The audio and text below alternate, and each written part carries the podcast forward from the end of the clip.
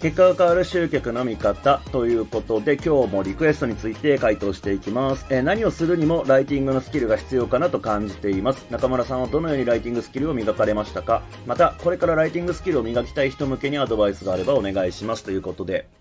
そうですね。まあ僕はそのキャリアのスタートとしてめちゃめちゃ運が良かったことって何かっていうと、ライターだったってことなんですよね。コピーライティングを、えー、メインでやってたっていうのが、今になって、まあめちゃめちゃ運が良かったことだなっていうふうに思ってます。というのも、あの、まあこの質問である通りなんですけども、何をするにもライティングのスキルなんですよ。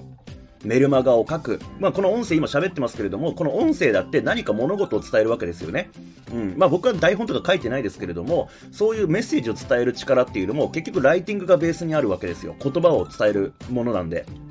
うん、あとは動画もそうですよね。えー、で、あとはね、いわゆる典型的なものだったらセールスレターを書くとか、えー、ビデオセールスレター作るとか、もう何につけ、ライティング。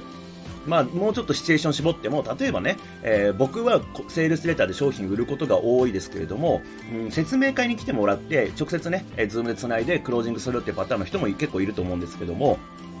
その場合であっても、ズームの説明会に来てもらうための方法ってどうやってるんですかと。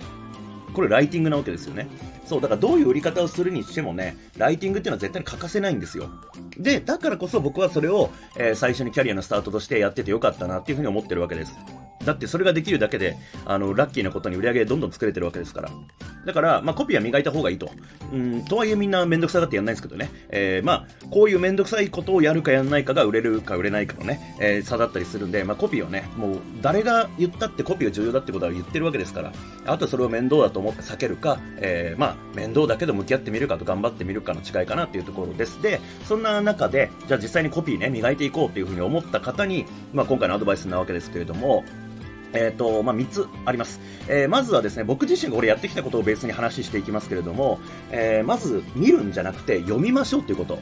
特に、例えば、まあ、コピーライティングのスキルで代表的に言われているものっていうと、やっぱセールスレターですよね。で、これセールスレターいろんな人から届いてると思うんですよ、あなたのメルマガに。もちろん僕からもたくさんね、あの、日々送っているし、えー、それ以外にも人からもたくさん届くわけですよね。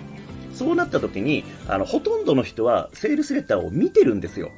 ただバーっと流し読み流し読みっていうか流し見してるんですよね。ちゃんと文字も呼ばないし、文章として捉えてない。なんか情報拾って、上から下までパーッと見て終わってしまうってだけなんですけど、これめちゃくちゃもったいないんですよ。だって、まあ、僕も含めてそうですけども、セールスレター書く目的って何かって商品売ることじゃないですか。で、商品売れなくてもいいやって思いながら書いてるんじゃなくて、売れるように頑張って書いてるものを、まあ、メルマガで送り届けてるわけですよね。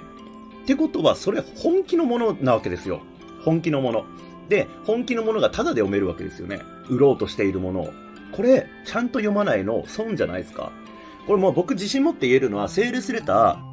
ー、あの、レター上手くなりたいですって言っている僕のクライアント、まあ、たくさんいますけれども、たちよりも今だって僕の方が絶対セールスレター読んでます、本数。まあ、なんかもう、例えばね、晩飯食いながら届いたセールスレター読んだりとか、うんまあ、最近あの、ダイエットしてるんで、あの、酒抜いてますけれども、うんと、酒飲みながらね、そう、立ち飲み屋とかで一人で酒飲みながら、セールスレター読むとか、もう隙間あって、なんかやることないなってなったら、もうだから僕のなんか趣味としては、うん、ゲームしてるか、えー、漫画読んでるか、セールスレター読んでるか、もうそれぐらいの極端な話、こういう時間の使い方をしています。隙間時間があったらセールスレターを読むとか、で、そう、さっきも言ったんですけども、こう見るんじゃなくて読んでください。上から下までちゃんと一文字も飛ばさずに読む。これがめちゃめちゃ重要。で、よく言われるのはそういうで、売れたレターとかを写経しましょう。要は書き写して、えー、なんかリズム感とかつかみましょうって言うんですけど、僕は写経はめんどくさいし、で、まあ、やったことあるんですけど、まあ、ぶっちゃけ続かないですね、あんな大変な作業ね。えー、でも読むだけだったら、まあ、そんなに大変じゃない。だったら、たくさん読む。その本数こなすっていうことの方が重要かなって思うんですよね。それがまず一つ。えー、見るんじゃなくてちゃんと読んでくださいっていうこと。で、そう読んでいくと、やっぱりどういうこと言ってるのかっていう構成もなんとなく見えてきたりとか、どういう言い回しをしてるのかとかね、なんか微妙だなとかっていうとこがこうね、出てきたりするわけですよ。だからしっかり読む。その経験をちゃんと自分の中にインストールしていくってことですね。えー、で、次が、うんと、これもう元も子もないですけども、これに勝るものはないんじゃないかって思いますが、やっぱり実践とレビューです。えー、実際に自分で書く。で、それをチェックしてもらうっていうこと。で、まあ、誰にチェックしてもらうかっていう部分なんですけど、やっぱりまあ、できる人に見てもらわないと意味ないですよね。うん、なんで、ここはもうちょっと身も蓋もない話ですけども、やっぱり実際書いて、えー、それをチェックしてもらって、えー、ダメなところ、良いところっていうのをチェックしてもらう。何が足んないのか、何はよくできてるのかっていうのをチェックしてもらう。やっぱりこれしかないですよ。えー、まあ、何せ僕がだってね、えー、やっぱりこの短期間、短期間、そうだな、2015年に前職入って、うんと、まあ、もうノーチェックでセールスレター出すようになったのが多分2016年とかなんですよね。たった1年でこれまでできたのは、やっぱりその実践しながらレビューを受けるって環境があったからなんですよね。うん、で、まあ、これに関しては、もうでも、そうは言っても見てくれる人いないんですっていう、まあ、そんな甘えは許さないよってぐらいの感じで、もうそれや、やった方が圧倒的に早いんで、え、これに関しては信頼できる、え、なんかいいレター書いてる人とか、いいコピー書いてる人、コピーに自信持ってる人を見つけて、その人をもうレビューアーとしてね、あの、やってもらうっていうのがやっぱ重要だと思います。もうこれに勝るものは絶対ないんで。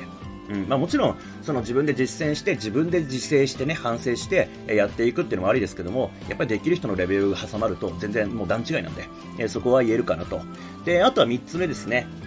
うんとまあ、そのコピーの腕を磨くってなると、やっぱりみんな意識しちゃうのは、コピーのテクニックをたくさん集めてね、テクニカルなことができるようになればいいんじゃないかっていうイメージになるんですけれども、それやったってコピー、例えばなんだろうな、教材、セールスレターの教材とかで、うんと、なんかありますよね、テクニックとか、えー、あとはパスナで書こうとか、なんかいろんなことがありますけども、そういう知識増やしたって書けるようにならないんですよ。なぜかっていうと、書けないそもそもの原因は、何書いたらいいか分かんない状態で止まってるからなんですよね。そこに、例えば、じゃあ、えー、なんか、ライティングのテクニックとか語尾にはこれつけようとか、形容詞をこういう風にしようみたいなテクニック学んだところで、そもそも書くもんないんだから、そのテクニック使いようないじゃんって話なんですよね。で、きっと、この話今、こう、音声で聞いてくれていて、かつね、えー、まあ、ライティング磨きたい。でも、ちょっと今は上手くないっていう状態なのであれば、なんとなく、こう、頷けるんじゃないかなと思うんですよね。だから、どういうテクニックを学んだとしても、何を書くかっていうのがない。これがないとどうしたってうまくいかないよねっていうこと。だから実践するためにもテクニックなんかよりも何を書くか、そのどういうメッセージを発信するかっていうことを考えなきゃいけない。それがあって初めて実践することができて、初めてそれでレビュー受けることができるわけですから。そう。だから、あの、細々したテクニックとか、